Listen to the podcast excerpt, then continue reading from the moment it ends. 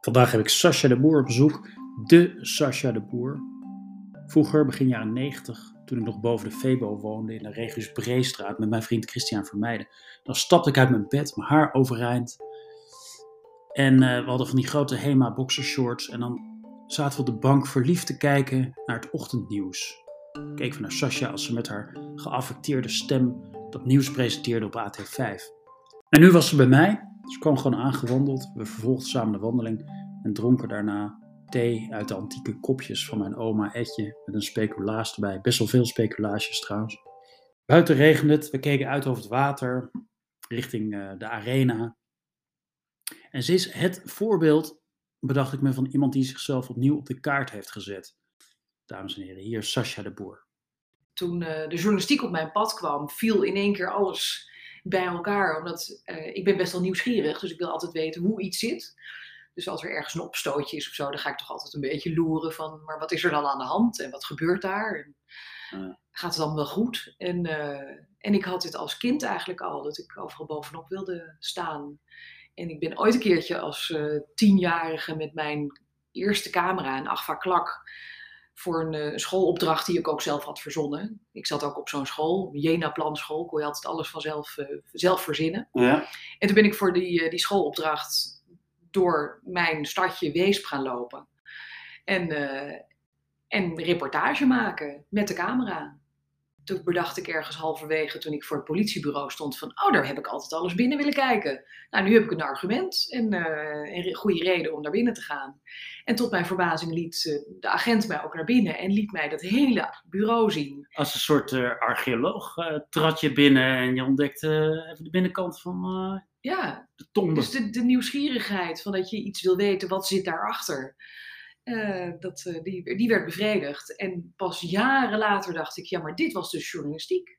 Ja. Je, je wil iets weten, hoe zit het? Je ja. gaat het onderzoeken, je stelt vragen, je krijgt antwoorden en ja, dat heet dus journalistiek. Maar geen idee, want ik kende geen journalisten. Nou, dus daar ging je gewoon op af als, als kind. En dat was eigenlijk uh, hoe, het, hoe het startte. En architectuur, dat is weer iets anders dan, toch? Ja, dat heeft weer misschien met schoonheid te maken. Ja, uh, dus niet per se bouwkunde oh, ja. of zo. Want daar ben ik ook. Uh, ik ben helemaal niet goed met cijfertjes. Maar ik denk dat dat ook een heel goed plan is dat ik dat nooit ben geworden. Mm -hmm. Maar wel met schoonheid. Dat je mooie, mooie dingen, projecten nog steeds wat ik als fotograaf heb, dat ik ook heel graag niet alleen maar portretten maak Mm. uh, of documentaire, maar ook dat ik van mooie architectuur word ik ook heel blij. Mm. Mooi. Hey, en um, laten we het even hebben over de loop van je carrière. Hoe kwam je bij RTL en toen uiteindelijk de NOS? Hoe is dat ik was, uh, ja, goede vraag. Um, een vriendin van mij die werkte bij RTL bij het nieuws. En ik studeerde communicatiewetenschappen. En wij leerden daar over hoe uh, nieuws wordt gemaakt, hoe de selectieprocedures gaan, ja. uh, de afweging, weet je wel, wat is nieuws en wat is geen nieuws. Oh ja. En omdat het vriendinnetje bij, uh, bij RTL Nieuws werkte, dacht ik, ja, dan kan ik het ook eens in de praktijk zien. Dus ik ging met haar mee op een ochtend en heb gewoon alle vragen gesteld. Weet je weer, als dat kindje in het politiebureau, van Mhm. hoe zit dit en hoe werkt dat? En ik vond het fantastisch. En toen was er ook iemand en die had een couriersbedrijf. En die werkte dus voor uh, RTL om de bandjes van locatie, waar een verslaggever was, en de cameraman, naar de redactie te brengen. En toen stond ik al vooraan, zei ik van, oh, dat wil ik ook. Want ik had wel eens eerder als courier gewerkt, maar dan voor reclamebureaus. En nu was het dus voor, uh, voor RTL Nieuws. Dus toen was ik uh, courier voor het RTL Nieuws. Is het zo begonnen? En zo is het echt begonnen. En toen was het ook wel eens dat ik... Ik ga natuurlijk dan uh, altijd met iedereen praten. Ja. Net iets te, te vroeg op de locatie aankomen. Net iets te lang bij de redactie blijven hangen. En met iedereen altijd lullen overal over. En altijd Ja. vragen stellen. En, uh, en zo kwam het dat een cameraman tegen mij zei van, kan je een beetje goed sjouwen? Dus ik liet Ja. mijn spierballen zien. Ik zei, ja, zeker wel. Ja. En uh, hij zei, ik zoek een geluidsman. Hmm. En heeft uitgelegd hoe dat werkte met die knopjes en met de hengel vasthouden. En, uh, en dat, dat heb ik toen gedaan, wat ik fantastisch vond. Omdat toen zat ik er helemaal bovenop. En toen was je nog niet afgestudeerd? Toen Nee, was je gewoon nog nee, uh, aan dus het het studeren? was echt een studiebaantje. Wat leuk. Hmm. En zo heb ik heel veel geleerd van hoe verslaggevers te werk gaan. Hmm. En wat ook steeds vaker gebeurde, dat die verslaggevers aan mij vroegen, omdat ze wisten hoe betrokken ik steeds was, dat ik steeds die vragen stelde, um, dat ze ook wel eens aan mij vroegen van, weet je nog wat die tweede vraag was wat ik, die ik nog moest stellen. Wat, help me even. Dus Ja. het was een soort van spiekbriefje geworden ook vaak voor, voor sommige verslaggevers. Ja. En het gebeurde zelfs toen dat ik af en toe ook wel eens een vraag mocht stellen als de verslaggever er niet bij was. En dat gebeurde één keertje en dan moest ik laatst aan denken. Toen was ik bij de KLM op het hoofdgebouw en toen dacht ik, ah, maar ik ben hier heel lang geleden ook wel een keer geweest als geluidsman met mijn cameraman. Omdat er een kaping was van een toestel van KLM in Duitsland. En eh, dat duurde maar, duurde maar. En op een gegeven moment was de verslaggever weggegaan. Die zei van jongens, bewaken jullie dit? Die dacht, ja, het kan heel lang duren. Nou, om een uur of één s'nachts was die kaping afgelopen. Vreedzaam, gelukkig. Hm. En toen kwam de woordvoerder naar buiten. En ik mocht die vragen stellen. Want ja, wie moet het anders doen? Je hebt de cameraman, je hebt de geluidsman. Ik Ja. heb de microfoon toch vast. En ik heb hem geïnterviewd. En dat duurde misschien vijf minuten of zo, dat gesprekje. En bleek dat ze in de studio in Hilversum nog zaten te wachten op, eh, op eventuele uitkomst. En toen vroeg de hoofdredacteur aan mij van, eh, hoe is het gegaan? Eh, denk je dat we het in één keer uit kunnen zenden? Kan het zo de zender op? Ik zei, ja, nee, er zaten geen fouten in en niet gehaperd. En toen hebben ze dat zonder te kijken in één keer uitgezonden. Dat vond ik zo'n vertrouwen in Ja, deze eenvoudige Ja. geluidsman. ja, wat mooi. Dus eh, dat was gewoon eh, voor het eerste soort, eh, hadden we Sascha de Boer live on the air. On the air, ja. En niet in beeld, natuurlijk niet was alleen beeld, maar mijn microfoonhand, maar alleen mijn stem, de vragen die ik stelde. Ja. En ik was dus gewoon nog student communicatie. En toen AT5, toch? En toen, toen, toen, toen, toen, toen... Na je studie? Ja, toen eh, kwam ik nog steeds als geluidsman bij RTL, zag ik, eh, hoe heet het ook weer, ehm, ik wil zeggen Alfred Lagarde, maar kunnen hier uit, uitknippen? Een man. Nee, ja, eh Fijke Salverda, helemaal Oh ja. niet Alfred Lagarde, uit een andere periode. Ja. Fijke Salverda zag ik lopen. Waarschijnlijk is hij al met pensioen. is eh, al lang dood. ook. Of dood, ja, ja. die is al twintig jaar dood of zo. Ja. Maar Fijke Salverda, en ik had gelezen dat hij bezig was met lokale tv Ja. in Amsterdam. Dus, dus ik sprak hem aan. En eh, Oh, ja, dus je, je was helemaal vanaf het begin, eh, bestond Ja. AT5? het bestond niet. Dat het, heette ook niet? nog, het heette nog niks. Het, het bestond nog niet. Er was nog niemand, er werkte nog niemand. Hm. En heb dat tegen hem gezegd van ik, eh, ik, ik ben reuze geïnteresseerd. Ik ben geluidsman bij RTL Nieuws. En student, en dit en dat. En, eh, nou, en toen kreeg ik van hem echt een lijstje met van hier mag je op solliciteren. Dus de hele lijst van, van presentator, cameraman, editor, regisseur, eh, eindredacteur, redacteur. En ik heb gesolliciteerd als redacteur. En tot mijn grote verbazing ben ik aangenomen. Dus ik had opeens een jaarcontract bij de nog op te richten zender AT5. En wij hebben de, de bureaus in elkaar geschroefd. En eh, zijn met een mannetje of vijf, zes of zo zijn we daar begonnen. En ik weet wel dat Fijke toen tegen mij zei, of weet je, nee, niet tegen mij, maar tegen de groep. Van eh aan elkaar voorstellen, want dit is Ton van Rooyen, die krijgt een eigen rubriek. En dat is, eh, eh, dat is die en dat is die. En dit is Sascha de Boer. En die is redacteur en die gaat presenteren. En ik dacht, hallo, daar hebben we het helemaal niet over gehad. En ik wist wel dat ik dacht, van, oh, maar dat echt nooit. Dat lijkt me, lijkt me verschrikkelijk. Gewoon binnen zitten. Want jij had dat lijstje toch eh, gezien en je had niet Ja. daarop Nee, gesolliciteerd. nee. Ik had Fijke daar dacht een mooi kopie en die Nou. gaat presenteren. dat, ja. Mm. Maar niet in overleg of zo. Dus ik ben naar hem toe gegaan. Ik zei, dat gaan we echt niet doen, hè. Mm. En dus dat hebben we ook niet gedaan. Eh, maar ik werd wel in no time, werd ik verslaggever. Mm. Omdat ik overal weer bovenop stond en nieuwsgierig. En, eh, Ja. En daar had ik het enorm naar mijn zin. Maar ja, de studie moest ook nog af. Dus op een gegeven moment heb ik een, eh, een knoop doorgehakt. En tegen AT5 gezegd van, sorry jongens, maar ik kan het niet combineren. Ik probeer het al, al nee, meer, bijna een jaar, maar het lukt niet. Ja. Dus ik ga nu echt mijn studie afmaken. Want nu is het... eh, nu is het einde in zicht en straks dan, eh, dan heb ik zes jaar gestudeerd, of vijf jaar gestudeerd, vijf en een half, en, en ben niet klaar. Ja, mensen, dat kon toen nog. Vroeger kon dat nog, zes jaar studeren. Nou goed, ik heb inderdaad ook zes jaar gestudeerd bij elkaar. Twee jaar gedaan over psychologie, Poppenduizen. En daarna wel inderdaad die vier jaar eh, eh, communicatie. Oh, Oké, ook op psychologie. Psychologie. Ja, je moest toen nog een, eh, een, ja, een sociale Studie wetenschap erbij doen, doen. Als, als, ja, als basis. Ja, ja, ja. Poppenduizen en daarna Ah, oké. Ja, Ja, dat is doctoraal. waar.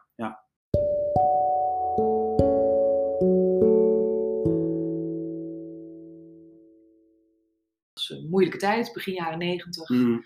Moeilijk om aan de bak te komen. Ja. Dus ik heb maar een eigen bedrijfje opgericht en, eh, en ben van alles gaan aanpakken. Met een vriend, hè?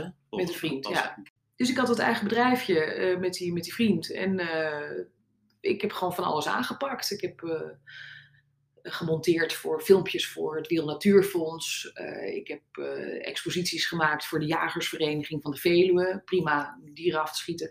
Je, en tegelijkertijd voor het Wiel Natuurfonds van Dierenbescherming. Zo was je wel Ja, opportunistisch. ook totaal opportunistisch. Ehm, ja, en ik moest ook gewoon geld verdienen. Je. Er moest brood op de plank. Dus ik heb daardoor heel veel dingen aangepakt. En toen iemand op een dag zei van, eh, kun jij bij de radio komen werken als nieuwsredactie en alles in je eentje doen. Dus het uitzoeken van de nieuwsberichten, het schrijven van de teksten en het voorlezen eh, bij Radio 10. Heel leerzaam. En, en wat, is daarmee gebeurd eigenlijk met die... eh, Ik geloof dat eh, de Radio 10 bestaat Radio nog. 10. Radio 10 Gold bestaat nog dat steeds. bestaat nog? Ehm, concertradio is denk ik een stille dood gestorven, net als Love Radio. Hmm. Waarschijnlijk vlak nadat ik daar op zeer toepasselijke wijze een eh, bulletin heb voorgelezen, per ongeluk. Omdat het printerpapier op was. En de klok tikte door en ik was dus eenmansredactie. Dus ik kon niet tegen iemand zeggen, ga jij even naar de printer die op twee hoog staat om daar het papiertje te halen. En kun je die zo snel mogelijk brengen. Dus ik moest dat zelf doen. Dus ik kom weer terug en ik kom dan in, die, eh, in dat radiostudiootje. Waar dus ook geen technicus was. Dat was een soort jukebox-achtig ding. Ja. En ik zag dat het rode lampje al brandde. En het stil was op de radio, wat Ja. echt een doodzonde is. Ja. En ik was een beetje buiten adem van Ja. dat eh, trappen op en neer Ja. rennen. Ja. Dus ik begin met, eh, dit is het Love Radio Nieuws met Sascha de Boer. En dat is helaas nooit bewaard gebleven natuurlijk. maar, eh, en ik heb toen het nieuws gebracht, maar ik was gewoon totaal buiten adem. Heeft alleen e- de baas heeft het toen gehoord. Die zei wel, oh, ik vond het wel toepasselijk eigenlijk. Maar goed, stille dood gestorven, de, de, de Love Radio. En het rare was, toen werkte ik dus bij de radio als nieuwslezer. En voor ik het wist belde opeens AT5 van kun je vanavond bij ons nieuws komen lezen? Want we hebben niemand. En toen zat ik daar, zonder dat ik echt kon nadenken over, ja, wil ik dit wel echt? En toen ik er zat, dacht ik van, ah, maar zo eng is het helemaal niet. En zo Nee. moeilijk is het eigenlijk ook niet. En het is eigenlijk best wel interessant. Ja. En ook weer dit schrijven van die teksten, het vertellen, eh, op een juiste manier overbrengen, zodat iedereen dit nieuws meekrijgt. Dus de hoogopgeleide, laagopgeleide, de goed geïnformeerde, niet goed geïnformeerde en jong en oud. En dan kwam weer die communicatiewetenschapper in mij naar voren. Van hoe breng ik die, die boodschap over? En dat eh, heb ik eigenlijk 19 jaar lang heel erg eh, mooi vak gevonden. En toen kwam er op een gegeven moment een kanteling, toch? Ik heb begrepen dat het ergens, dat je, je had natuurlijk een hele mooie carrière, bekend ook. Semi-bekende Nederlander, of helemaal bekende Nederlander, want je was elke dag op tv. Mhm. Ehm, en dan heb je toch op een gegeven moment het idee van, eh, dit is niet eh, meer wat ik wil. En dat- zo'n inzicht las ik ergens dat dat kwam op de Noordpool. Ja. Wat is daar gebeurd? Ik was zo nieuwsgierig. Toen ik 20 was, was mijn eerste baantje, mijn eerste echte baantje als fotograaf bij een castingbureau. En ik was toen al, en al eerder eigenlijk, be- bevlogen met het fotovirus. Dus ik had als meisjesdroom al vanaf mijn zeven of zo, van ik wil later fotograaf Ik worden. wil fotograaf worden. Maar dat is een beetje door de journalistiek was eh, zo eh, opslokkend. Ja, zo, zo, Alles overheersend. Alles overheersend, eh alles omvattend bijna. Ja. Dat, Er werd geleefd.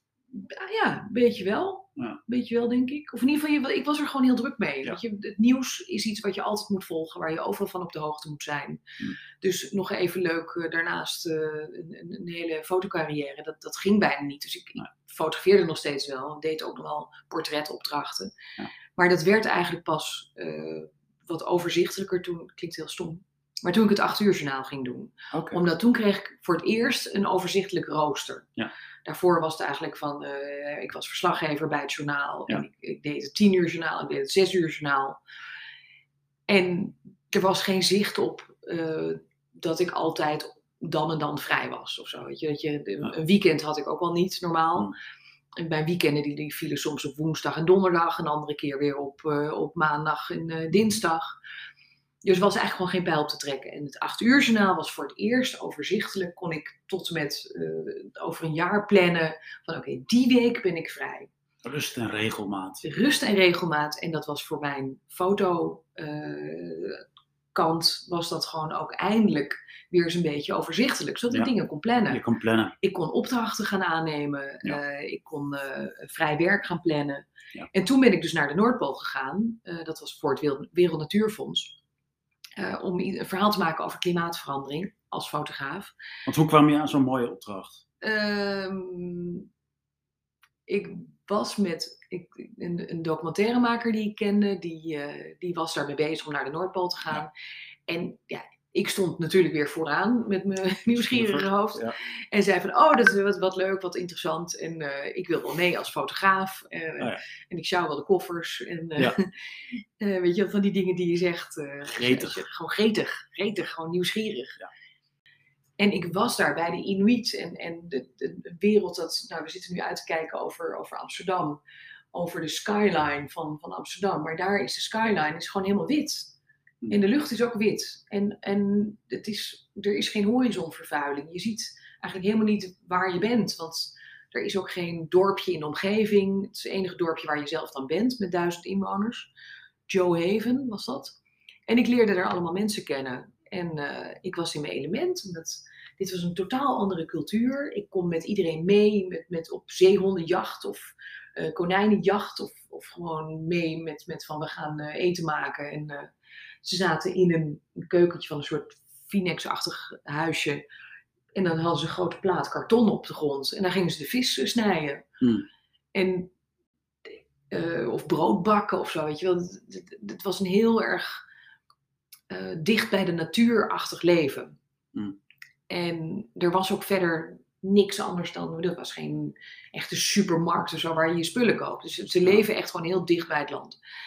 En dat fascineerde mij zo. En om dat ook te kunnen vastleggen. En toen dacht ik opeens van, oh, maar als ik dit altijd zou kunnen doen.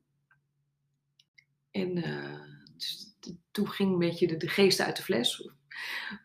De fotogeest van, maar ik, ik ga hier naar werken. Ik wil dit gewoon. Ik word hier zo blij van om dit soort reportages te maken. En natuurlijk niet altijd alleen maar op de Noordpool. ehm, maar gewoon verhalen maken met mijn camera. En met, soms wel met een journalist erbij. Of soms gewoon helemaal alleen. En in plaats van in Hilversum op een, eh, op een stoel zitten.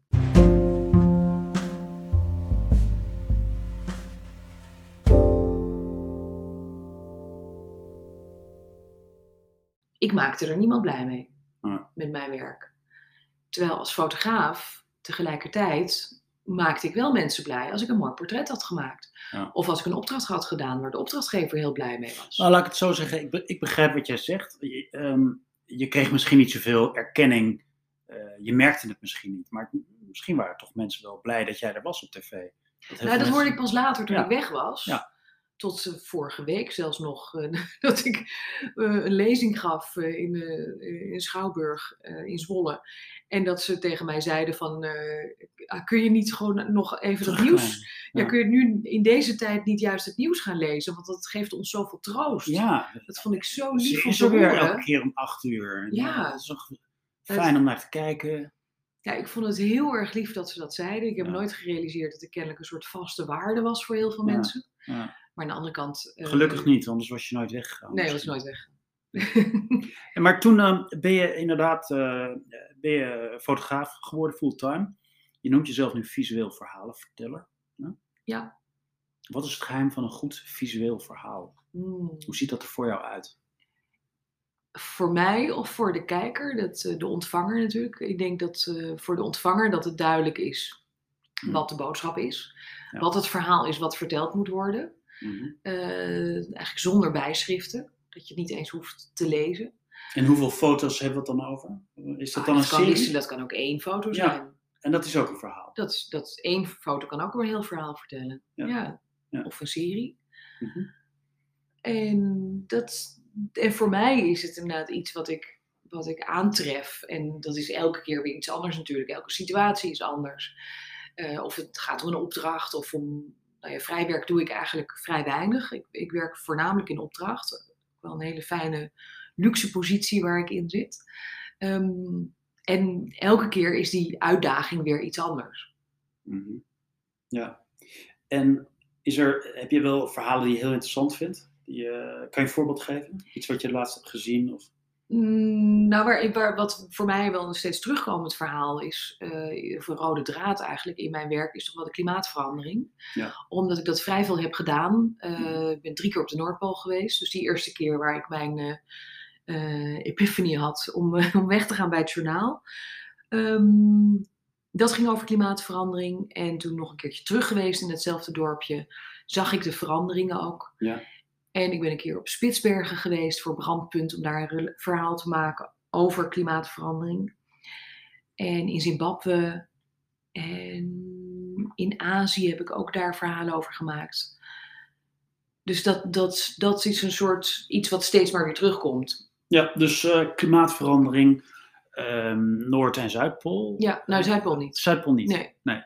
En, ehm, en eh, ja, droogte, Ja, de droogte. ehm, die daardoor ook weer... Ik zou eigenlijk ook, dat is misschien niet wat ik, eh, zeker als nu de, de, de coronacrisis aanhoudt en de opdrachten wat minder worden, eh, dat ik misschien iets meer ook mee in eigen land ga concentreren op eh, wat de klimaatproblemen hier allemaal zijn. Ja, Zoals nou, deze zomer natuurlijk die enorme overstromingen in Nederland en België en Duitsland. Ik ben er niet naartoe gegaan omdat er waren natuurlijk al heel erg veel journalisten daar naartoe gegaan. En ik voel me op zo'n moment, als ik dat niet als opdracht heb, Ja. voel ik me toch een beetje een soort eh, eh, ja, eh, ramptoerist. En dat wil Ja. ik niet. maar ik kan me voorstellen.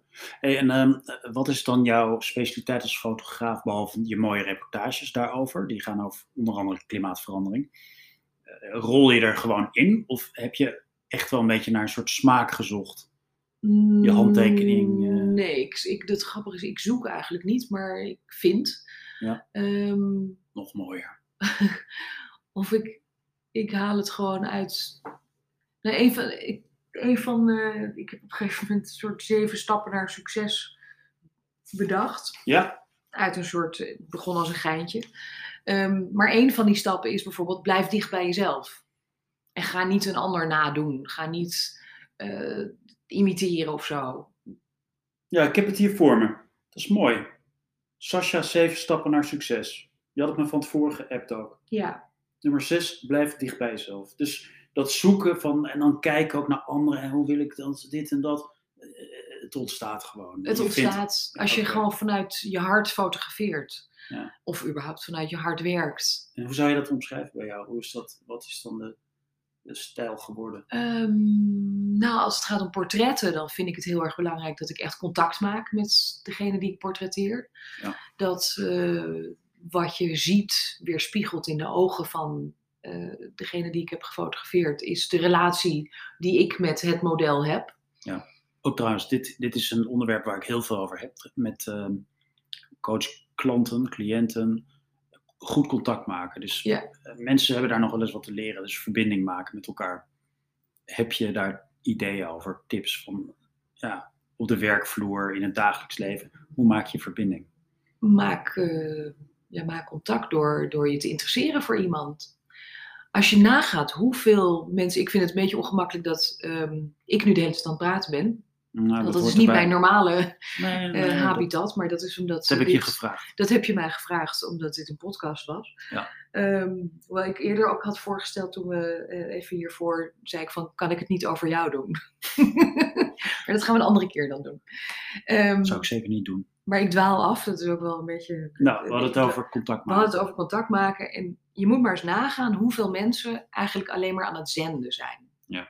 Zoals ik nu eigenlijk een beetje aan het doen ben. Hmm. Jij stelt de vragen, ik zend. Ja, maar je kan ook een vraag stellen af en toe. Nou, boetje maar. Dan gaan we het, nee, dan gaan we het de hele tijd alleen maar over jou hebben. Want ik vind dat, ik vind dat een veel interessanter onderwerp. Hoe ben jij coach geworden? Waarom ben je coach? Wat haal Ja. jij eruit? Ja. Hoe Ja. maak jij contact? Ja. Nou, hoe maak jij contact? Ik denk inderdaad ook echt interesse en eh, goed luisteren. Nou, het valt of staat ook met, eh, met luisteren. En eh, bij diegene de, de indruk wekken dat je echt luistert. Ja. En niet alleen maar. Oh, trouwens, dat is interessant, want ik heb daar ook een boek over gelezen. Wat ik trouwens bij jou ook af en toe deed. Als, jij, als ik een vraag stelde over fotografie, begon ik ook over mijn eigen eh, semi-amateuristische fotografieprojecten. Het is toch alleen maar leuk? Ik wil dat maar dan weten. kom je al in de gevarenzone eigenlijk. Ja. Dus, Nee, maar wij- kijk, dit is natuurlijk wat wij nu aan het doen zijn, is, ehm, is een interview. Tenminste, zo hebben wij dit afgesproken. Jij Ja. stelt mij vragen, ik antwoord. Ja. Maar in een normaal gesprek of Mm. in een situatie, als ik iemand fotografeer bijvoorbeeld, dan gaat het niet over mij. Nee. Eh, maar dan gaat het voor mij over degene die ik fotografeer. Dus stel ik de vragen en dan hoop ik heel veel antwoorden te krijgen. En dat bedoel ik met dan ook contact maken. Eh, ik heb me verdiept natuurlijk in die persoon, wat jij nu met mij ook hebt gedaan, want je hebt je ook papiertje met allemaal, eh, allemaal dingen die je. Verklap dat nou niet. Oh, sorry. Oh, je doet het allemaal uit je hoofd. Dat is... Je doet het wel allemaal uit je hoofd, dat is waar. Maar toch heb je ergens een papiertje met een paar dingen die je hebt uitgezocht. En Ja. dat is wat je doet. Als je iemand gaat interviewen, dan Ja. Ja. bereid je je goed voor. En dat doe ik dus ook als ik iemand Ja. ga fotograferen, zodat ik wel weet Ja. wie ik voor me heb. Eh, en wat die persoon wel of niet leuk vindt of interessant vindt. Of... Dus er gaat ook een soort onderzoekstochtje aan vooraf. Ja, Als ik kom bij jou of eh, iemand die jij, waar je een opdracht voor doet, dan ga je even, ja, wat is dat voor figuur? Ja. Eh, ik lees artikelen over die persoon. eh, Ja? Ja, ik wil, ik wil dat gewoon weten. Wie, eh, wie heb ik voor me? En Ja. ook als een soort eh, de aanknopingspuntjes van eh, dat, je, dat je nog over dingen kan praten. Je had toch ook fotografen die dan eh camera hadden waar ze van bovenaf Ja. keek. Dus dat is nooit... Hasselblad. Ja, ja en, en met opzet, toch? En dan, De, nou, wat wel leuk is dat. eh, eh, ik had toevallig afgelopen zaterdag een beeldcollege gegeven. En dan ging het over het portret. Dus ik Ja. heb heel veel portretten ook van andere fotografen zitten bekijken en analyseren. En het grappige is, ik heb ooit een keertje Rieneke Dijkstra, dat is een van Ja. onze beroemdste fotografen van Nederland. En die maakt prachtige portretten. Op het strand, hè, onder andere. Veel op het serie. strand. Ja. En ik heb haar ooit een keertje toevallig, echt twintig jaar geleden, zo aan het werk gezien. Ik was toevallig ook aan het fotograferen eh, in het Vondelpark. En in het eh, filmmuseum toenmalig nog. En ik was op één hoog. Dus ik, en daaronder kwam deze fotograaf aan met heel mooi lang haar. En een grote camera op een houten statief met een zwarte doek. En twee pubers. Ja. En ze zet die twee pubers tegen de muur. Gaat twee meter, drie meter verderop staan. Zet haar statief op. Duikt onder die zwarte doek. En er gebeurt een hele tijd niets. En ik zat daar dus op één hoog. Kon ik vanaf het balkon een beetje. Terwijl ik zat te wachten bij het volgende model. Die in de make-up zat. Kon ik dit gadeslaan. Ja. En zij wachtte net zo lang. Totdat die pubers, zag ik een beetje doorheen zo'n heup zakken. Een beetje verveelde blik krijgen. krijgen. En toen drukte ze af. Maar ze kwam in al die tijd niet onder die zwarte doek vandaan. Omdat zij wilde net zo lang wachten, dat las ik ook later in een interview met haar.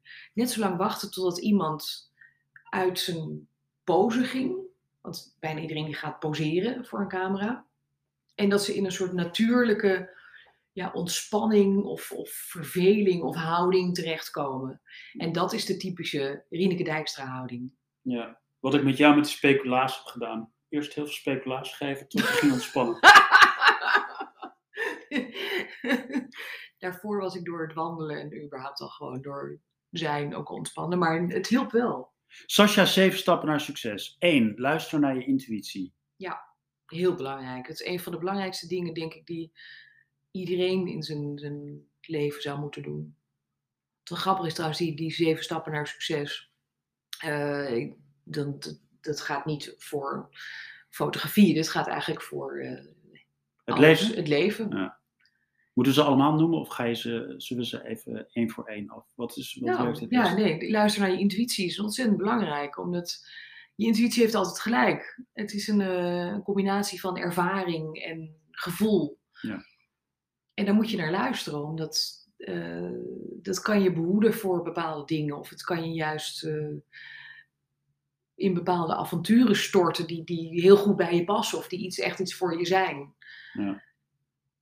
Wat En- is intuïtie nou precies? Intuïtie is eh, voor mij een, zowel een stemmetje, dus een stemmetje zit dan in je hoofd. Je hoort letterlijk even eh, iemand praten. Ik hoor eigenlijk gewoon net iemand praten Maar- ehm, die, eh, die dan iets zegt. Maar ik voel het ook in mijn hart. Het is gewoon wat, wat het is, voor mij is het en hoofd en gevoel tegelijkertijd. Die allebei tegelijkertijd kunnen praten en mij iets adviseren. Ja, dus het, het is niet eh, het stemmetje van eh langs de snelweg, je ziet die, eh, die, die gele M van de McDonald's. Sla nu af. Ja, ga nu de afrit af bij Ede. Nee, Maar het is dat iets- is een heel ander stemmetje. Dat is wel een stemmetje. Ja. Dus, ik vind het lastig, die verlokking, hè? Ja, dat is inderdaad een hele goeie, want dat is ook een stemmetje. Ja. Maar waar, daarvan weet, je, je intuïtie weet van nou doe dat nou maar niet. Want je hebt laatst ook al bij de McDonald's gegeten. En je bent een beetje te zwaar.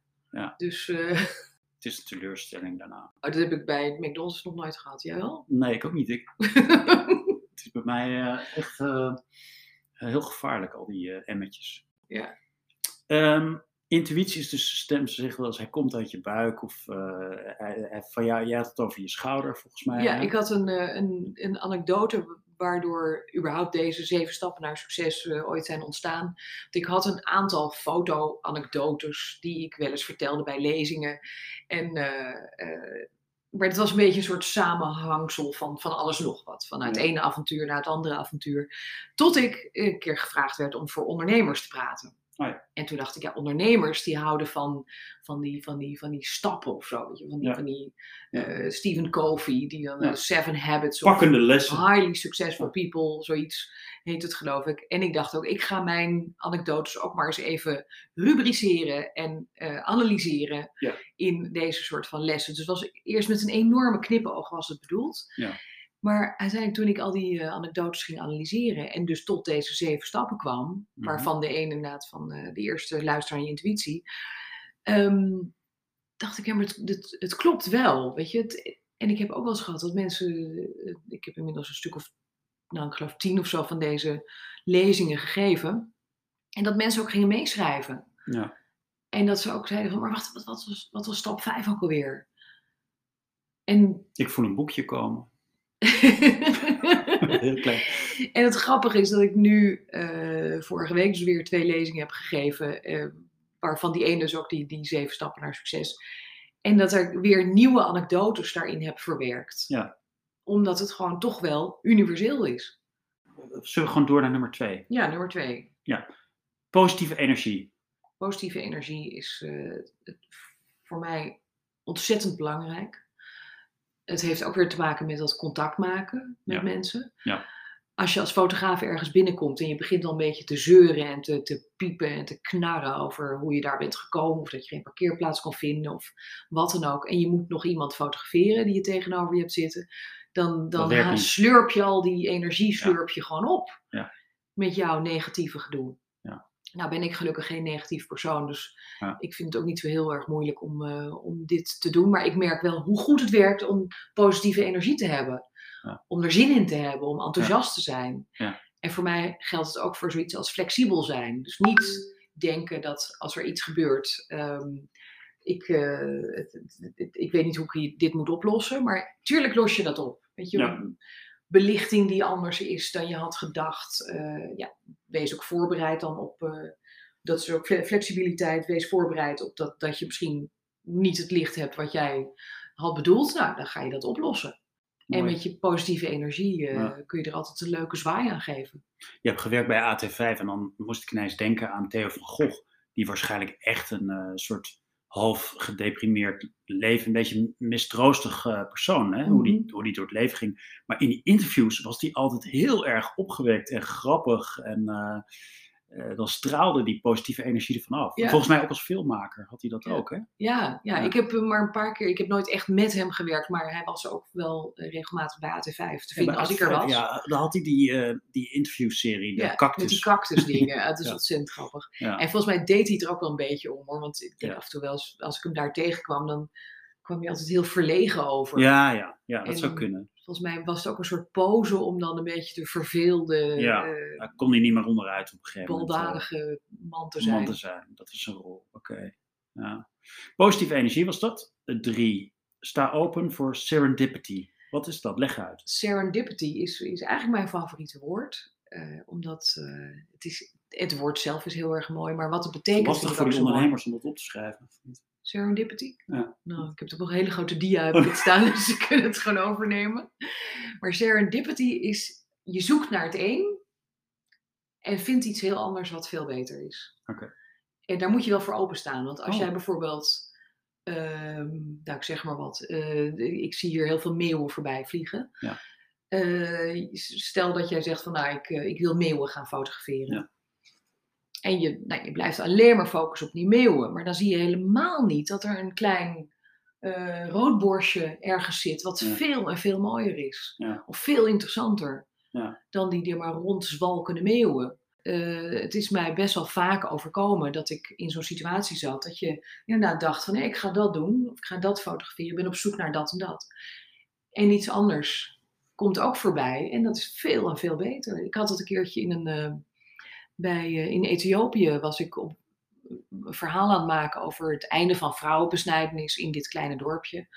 En toen ehm, eh, wachtte ik op steeds op een nieuw hoofdpersoon in mijn pop-up studio in, in een, een Maasai-hut. En die hoofdrolspelers die werden allemaal geïnterviewd door een journaliste die weer ergens anders zat. Hmm. eh, verderop in het dorp. En terwijl ik zat te wachten, zag ik allemaal eh, kleine gezichtjes in het raam verschijnen van, van kinderen. Die waren nieuwsgierig. Wat gebeurt er in ons klaslokaal, bleek het te zijn waar ik zat. Dus ik gebaarde van kom maar naar binnen en zo, dan maak ik even een foto van je. Ja.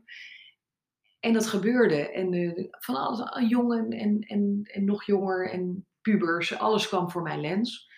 Een aantal jongens die, eh, die echt van die, van die krijgertjes in de dop waren. Weet Ja. je, met speren en zwaarden en dingen, traditionele kleding. En toen kwam er een meisje met een rugzak. En ik probeerde nog een beetje die rugzak af te doen. Zo van, joh, zet maar even neer, eh, we hebben de tijd.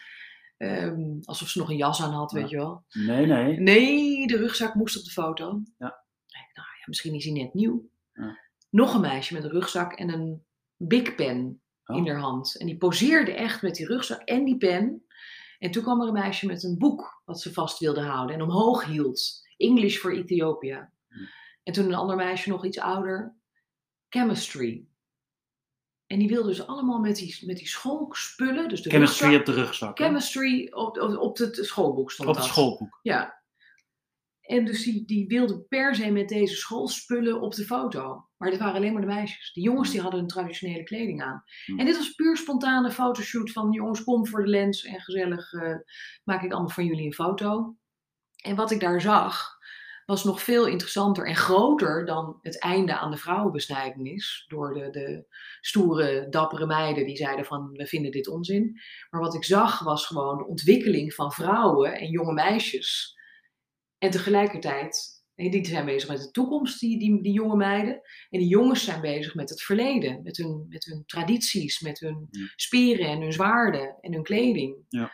Die hangen nog zo aan vroeger. Ja. En dat bedoel ik met serendipity, is dat als je zoekt naar het ene verhaal, maar je vindt iets heel anders, namelijk over de, de hoopvolle toekomst van meisjes die, die onderwezen willen worden, die verder willen in het leven. Ja, dan is dat toch heel erg mooi. Ja, dan had je dus de serendipity. Je, je, je pakt de hoopvolle eh, rugzakjes. eh, Ja, En wat daar, eh, dat mooie wat er aan het ontstaan is, Ja. pak je daar niet mee. puur spontaan Hmm. ontstond dit. Ja. Terwijl het eigenlijk misschien een beetje in de weg zat dat ze een rugzak op hadden als je daar niet aan had gedacht. Nee, maar ik snapte de boodschap niet bij, de, bij het eerste rugzakje. Pas bij de tweede rugzak Ja. en het pennetje, de schoolpen. En zeker bij die twee schoolboeken begreep ik het. Vier, lever altijd kwaliteit. Lever altijd kwaliteit. Dat is toch gewoon duidelijk. Lever altijd kwaliteit. Ga niet lopen aanmodderen of iets. Eh, als je voor een opdrachtgever werkt, dan moet je gewoon zorgen dat, dat, dat alles in orde is. Dat je gewoon goede spullen aanlevert. Dat je Ja. goede foto's maakt. Dat, dat, dat, dat alles klopt. Dat, dat je niet eh, een of ander flutterig bestandje aanlevert of zo. Of een beetje met, met petten naar hebt gegooid. Je moet gewoon kwaliteit leveren. En dan kom je ook weer terug waarschijnlijk bij de opdrachtgevers. Terug, hè, terugkomende klanten. ja, of, eh, ik heb veel eh, terugkomende opdrachtgevers. Vijf, blijf leren. Blijf leren. Dat is eigenlijk toch ook een inkopper. Vind je niet? Blijf leren. Ja, niet iedereen gaat er even makkelijk mee om. Misschien zeker niet die oude ondernemers die dan nog zo'n auto-dealership hebben van Opel. En dan komt ineens Tesla of Ja. zo. Hè? Ik heb er wel eens eh, gezien dat ze dan eh, echt woedend waren over dat, dat je een Tesla moest ophalen van de parkeerplaats. En eh, dan gingen ze videootjes maken. Van, eh, want dat, dat was zo'n in tegenstelling met hoe, hoe de, de oude autohandel in elkaar steekt. Namelijk het kopje koffie, En eh, blijven leren is denk ik wat dat betreft ook een beetje eh, ja, je vooroordeel weg uh, apart zetten en leren van oh de wereld verandert kennelijk een beetje. En het is een beetje zoals die meisjes bij die Maasai, die zijn bezig met hun toekomst, die zijn aan het leren. Die jongens die blijven maar inderdaad in het verleden hangen of zo hebben we het altijd al gedaan. Ja. En daar wordt niemand beter van en Nee. jij zelf ook niet. Dus ik denk dat het gewoon heel goed is dat je altijd open, open-minded blijft. Ja. Eh, kijk naar wat, wat er verandert. En, nou ja, en het is ook leuk om te leren. Blijf dicht bij jezelf, die hadden we gehad hè, zes? Ja, die hadden we gehad. Dat is gewoon sowieso altijd belangrijk. Dat je niet, niet eh, iemand anders gaat nadoen. Dat je, dat je gewoon ja, dicht bij jezelf blijft. Ik had dat een beetje toen ik eh, voor National Geographic was gevraagd, samen met een andere fotograaf, met Raymond Rutting, eh, om naar Guatemala te gaan. Ja. En daar een reportage te maken over eh, ja, Guatemala. Gewoon leuk voor de, de traveler. Mhm. En Raymond is een heel ander fotograaf dan ik. Hij, het- hij maakt fantastische beelden. Er gebeurt heel veel op zijn foto's. Ja. En heel kleurrijk ook. En ehm, hij, hij heeft prijzen gewonnen, zilveren camera, de- fantastisch. En ik ken hem eh, al, al wat langer. En ik vond het ontzettend leuk dat wij samen gevraagd werden. Maar ik kreeg een soort, ja, een soort, hoe moet ik het zeggen? Klein, klein dipje ja. toen we eenmaal in Guatemala aankwamen na Ja. zo'n hele lange Hij reis. pakte Ja, daar eh, zijn twaalf lenzen uit en eh, Nou ja, überhaupt voordat we überhaupt iets uitpakten. Maar gewoon de ochtend van, dat we zouden beginnen dacht ik, oh help. Ja. Hoezo, hoezo denk ik dat ik samen met deze fotograaf, dat ik mij met hem kan meten? ja, dat ik iets kan toevoegen. Dat ik iets kan toevoegen. Dat ik, dat ik, dus ik dacht, van ik moet misschien, wat hij doet is de norm. Dus ik moet misschien aan die norm voldoen en moet ook dat soort foto's gaan maken. Ook van die drukke beelden. Ja. Waar heel veel gebeurt en, en kleurrijk. Nou ja, dus ik had even zo'n zo'n eh, moment van eh, contemplatie van oh help en wa- waarom en waar ben ik aan begonnen. En gelukkig Raymond en de hoofdredacteur, eh, die hebben mij daar uit weten te praten. En zeiden, nee maar we hebben jou gevraagd omdat jij jij bent. Ah, En omdat ik dus heel andere foto's maak, namelijk veel meer zen, veel rustiger. Ja. ehm, veel, veel, nou meer wat bij mijn karakter ook past. En eh, dus ik ben opgehouden onmiddellijk met, eh, met Raymond na te doen. En ben inderdaad gewoon alleen maar naar mezelf gaan luisteren. En alleen maar dicht bij mezelf gebleven. En eh, dat was precies de bedoeling, de insteek van die reportage.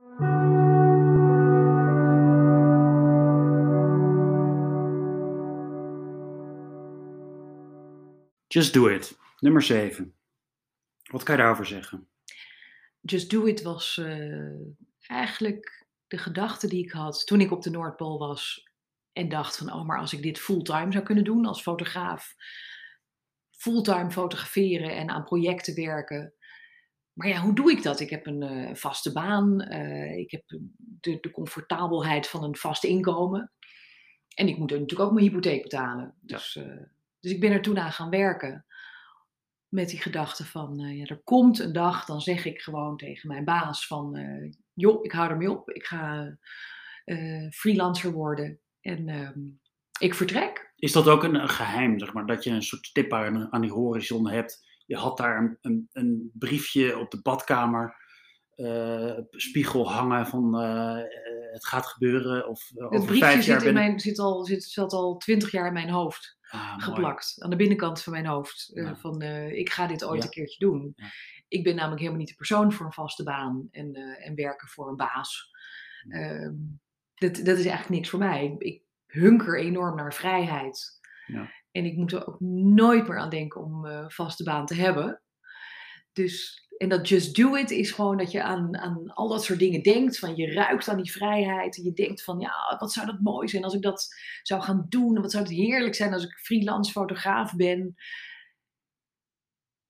En dan is er nog één gedachte. En, en dat is eigenlijk gewoon diegene die jou een schopje geeft. En zegt ja, just do it. Hmm. Niet overdromen, gewoon doen. En wat is dat schopje? Want ik heb wel eens mensen die spreken dan en die eh, eh, gaan nog wel eens alsof ze op de duikplank staan. En dan eh, schuifel, schuifel, ga je er. En dan kijk je naar beneden, is best wel eng. En dan loop je toch een schuifel je wel eens terug. Dat deed jij niet. En, Nee, dan is dat just do it. Is Ja, dat schopje. Is dat van spring dan maar. Kom op, en dat, doen. dat zit gewoon in jou. Nou, dat, dat, eh, Ja, ik denk het wel. Ik weet het niet. Ja, ik heb het wel vaker. Ja. Er zijn wel vaker van die momenten dat, eh, dat je denkt van nou, kom op, gewoon doen. En dan, eh, en dan spring je van die duikplank af. Ja, volgens mij ben je er heel gelukkig mee geworden. Dat, Heel gelukkig. hè? Ja, Dat, ik kan wel zeggen dat dit nog elke dag denk ik van, oh wat heerlijk dat ik dit werk doe.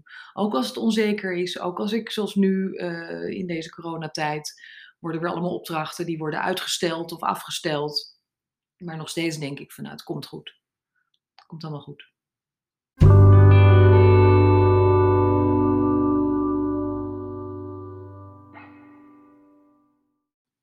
De wonen- natuur, ja, ja. De natuur. Wonen in de natuur versus wonen in de stad. Je, woont, eh, je, hebt, eh, je hebt een buitenhuisje in Twente. Mhm. Je zegt dat je wildplukker bent, een kajakker. Ik ben er wel nieuwsgierig naar.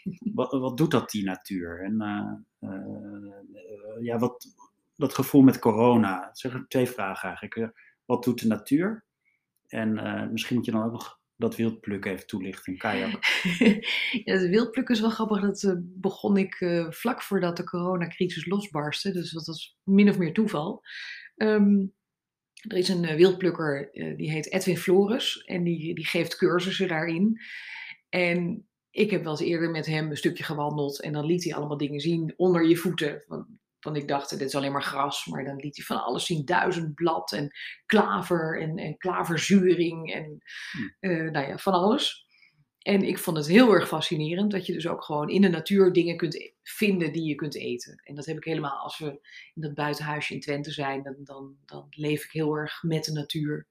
Ehm, en uit de natuur eten is, is dan zoiets wat je weer helemaal ja, een soort, soort eh, bindt met, met, je, nou ja, met onze, onze oertijd eigenlijk. Hè? Van hoe ze vroeger eh, eten haalden. Ja, dat is helemaal niet bij de supermarkt, maar moest je gewoon zelf regelen. Ehm, dus onze, onze, wat is het, jager-verzamelaar. Ja. Die, die toch in iedereen nog wel een klein beetje zit in zijn, eh, in zijn oerbrein. Ja. En dat had ik heel erg met dat wildplukken. Dus ik, eh, ik doe nu een, eh, een jaaropleiding wildplukken. Dus elke maand, of elke week krijgen wij weer een, een nieuwe cursus. En dan, dan moet je maar op pad gaan en moet je die dingen gaan zien te vinden. En dan leer je ook van wat kun je ervan maken. En dat is toch fantastisch? Dan kom je dan met een mandje eh, gras eh, en dan ga je voor Rick iets eh, gezelligs maken of zo. Ja, En wat zoiets. Maar paddenstoeltjes. gras is niet zo heel erg eetbaar, maar wel duizendblad bijvoorbeeld. Eh, of paddenstoelen inderdaad. Of Ja. ja, nou, allemaal soorten bessen. En, Het lijkt me heel leuk om dan een soort, al die geheimen, eh, dat er zich een nieuwe wereld openbaart. Net als die vogelspotters. Bij mij, ik heb geen verstand van vogels. En dan hoor je een beetje gekwetter en dit en dat. Maar die mensen, die worden helemaal blij van een, eh, een geel breedbekje die eh ineens opduikt of zo. ja, Maar je hebt dit niet met die vogels, hè? Ik heb het ja, ook wel een beetje met vogels, maar ik, eh, ik, kan wel een vink van een, van een koolmees onderscheiden. Hmm. Eh, ook qua geluid trouwens. Hmm. Dus dat is ook wel weer een beetje van dicht bij de natuur leven, dat je Ja. dat soort dingen leert. Ehm, en ik heb een wildcamera die ik eh, ergens eh, heb opgehangen en vind het fascinerend om te zien wat er elke keer weer op de wildcamera te zien is. In Twente. In, je In huis. Twente. Wat, wat zie je dan? Ehm, een das heb ik gezien. Ja. Maar ook een haas die zich onbespied waant. Eh, een marter. Mhm. En een eekhoorn. Ja. Ehm, poezen. Allemaal poezen die voorbij komen. En ik heb ook een, dat vond ik heel grappig. eh, ik had op een gegeven moment een, eh, een maiskolf neergelegd voor de camera. Ik dacht dan kijken wat ik lok. En toen, eh, toen kwam er een eh, Vlaamse gaai, die kwam daar zitten. En Ja. opeens zag ik dat er aan die maiskolf zat een muisje te knagen. Ja. En die Vlaamse gaai die kijkt naar die maiskolf, maar die, dus, die gaat er opeens vandoor met dat muisje. Ja. Dat muisje zit nog heel vrolijk aan die maiskolf te knagen. Mm. En dan wordt hij opeens de prooi. Toch een beetje serendipity. Ja, vind je iets heel anders. Ja, wijze. En ehm, ja, dat, dat eh, noodgedwongen ineens meer in de natuur zitten. Bijvoorbeeld door corona. Heb je dan nieuwe dingen ontdekt? Dat je denkt van ja, dat had ik eigenlijk vaker eh, willen doen in de natuur. Is, is een nieuwe natuursociaal. Ehm, nou ja, ik heb, eh, ben wel door de coronatijd ben ik eh, maar eens eh, een extra moestuin gaan aanleggen. Ik had al een klein moestuintje. Ja. Eh, maar nu heb ik een, eh, nog eentje, een, een of andere bak die er altijd al stond. Wat een soort voederbak was voor de koeien, geloof ik. En daar, eh, daar heb ik een moestuin van gemaakt. En daar, daar groeit en bloeit van alles. En daar zaai ik ook weer van alles. En daar, eh, daar kan je dus ook weer van eten. En Dat Hmm. vind ik fascinerend. Ik doe het een beetje op de Darwin manier. Hmm. Want ik ben geen echte tuinier of zo, maar ehm, kijk gewoon wat er overleeft. En wat er overleeft, dat eet ik op. Dus dat is nog dood. En je bent een echte kok, hè? Je Ik ben een absolute hobbykok. Ja, Ja. vind ik erg leuk om te koken. hebt ook veel mooie fotoboeken gemaakt met koken. Ja, ik heb eh, met, een, eh, met één chef, met Jacob Jan Boerma, heb ik drie kookboeken gemaakt. Ja. En eh, laatst nog, die komt binnenkort weer in een nieuwe versie uit. Ode aan de Franse keuken. Mhm. Met tien topchefs. En die hebben allemaal gerechten uit een heel oud Frans kookboekje. Ehm, wat ik samen met twee vriendinnen weer, die Babs Assink van de Noordpool en een ander, Janine Smits. Die, eh, die had het kookboekje op haar, in haar Franse huis gevonden. En daar hebben wij een soort nieuw leven in geblazen Mhm. met die tien topchefs. Mooi. Ik zal het vermelden in de link bij de podcast. Ik heb het gezien. Het is een ongelooflijk mooi boek. Ook heel romantisch. Dat kookboek was gevonden op zolder, toch? Ja, En, op eh, zolder van een, eh, van een huis in de Bourgogne. Een oud huis waar ook allemaal oude meubels stonden van, van honderden jaren terug. En dat heeft die vriendin Janine heeft dat allemaal opgeknapt. En zij vond dus in een kast, vond ze dus ook dat hele oude kookboekje. En eh, dat was uit 1783. En er staan allemaal fantastische gerechten en recepten in. En eh, daar hebben die, eh, die chefs, die vonden het heel erg leuk om daaruit te koken en daar hun eigen zwaai aan te geven. En, en dat is een heel mooi kookboek geworden. Mooi. Hey, en, eh, wat zijn je nieuwe eh, projecten? Eh, of, of de nieuwste dingen die je gedaan hebt? Wat zijn de dingen waar je op verheugt? Ehm, nou ja, verheugen is een beetje lastig, want alles wordt een beetje stilgezet nu op dit moment. Mm. Ehm, er is nog steeds een, een, een reis naar Bangladesh, staat in de stijgers. Maar ja, dat blijft voorlopig in de stijgers, want zolang de situatie in de wereld is zoals die nu is, eh, gaat het niet helemaal heen. niet gebeuren. Dat is wel heel Het spannend. zou ook weer over klimaatverandering Ja, gaan, dus ja, dat was ook weer daar... eh, Daar zijn veel overstromingen, geloof ik. Hè? Ja, heel veel overstromingen. En ik zou dit doen voor een eh, hulporganisatie die heet Friendship. En Mhm. dat Friendship staat letterlijk ook voor ship, want eh, het zijn een soort sailing doctors. Ah, je hebt de flying doctors, maar Ja. dit zijn de sailing doctors. Ja. En ik zou daar een reportage over maken. Maar ja, dat, eh, dat ligt ook even stil. Dat staat even stil. Ehm, en nu het allemaal weer allemaal in zo'n lockdown komt, eh, zijn de, de lezingen en de, de projecten die ik voorlopig zou doen, zijn ook even uitgesteld. Dus ehm, ik denk dat het nu eindelijk tijd wordt om vrij werk te gaan maken. Hmm, mooi. Heb je al een idee? Ik heb een idee, maar ik heb nog niet een briljante ingeving. Dus ik wacht nog even op die serendipity. Nou, die, ga het niet eh, noemen. Gaat, is dat niet goed om het te noemen? Nou, voor mij mag het. Er zijn eh, theorieën dat, eh, hoorde ik laatst iemand zeggen, dat als je het helemaal gaat beschrijven, zoals ik een idee aan jou zou Mhm. vertellen, dat ik al helemaal opgetogen word en dat die adrenaline en die, al die mooie stofjes, gelukstofjes, die zijn dan vaak genoeg. En dan ga je niet meer door, dan ga je niet meer die duikplank af. Oh, echt? Dus die theorie zegt, je Ah. moet het niet delen. Misschien met Hm. mm, wat engele vertrouwelingen, maar niet ronduit verkondigen. Maar doe het maar wel. Het is wel mooi als we een primeur hebben. Nou ja, het is nog niet, het is nog niet echt een, eh, een, een uitgekristalliseerd plan. Maar ik wil iets doen met die, die, die, die, die zagen van de witte wieven. Oh, Ken je dat verhaal van de Nee. witte wieven? Eh, dat is iets wat dus in Oost-Nederland eh, veel, veel speelt. Ehm, en dat zijn eh, zagen dat er, dat er vrouwen in witte jurken door de landerijen zwerven. Ehm, en dat worden door sommige mensen worden die als heksen gezien en andere Ja. mensen zien het weer als een soort feeën. mhm. En elke streek heeft weer zijn eigen verhaal daarbij. Ja. En daar wil ik iets mee doen.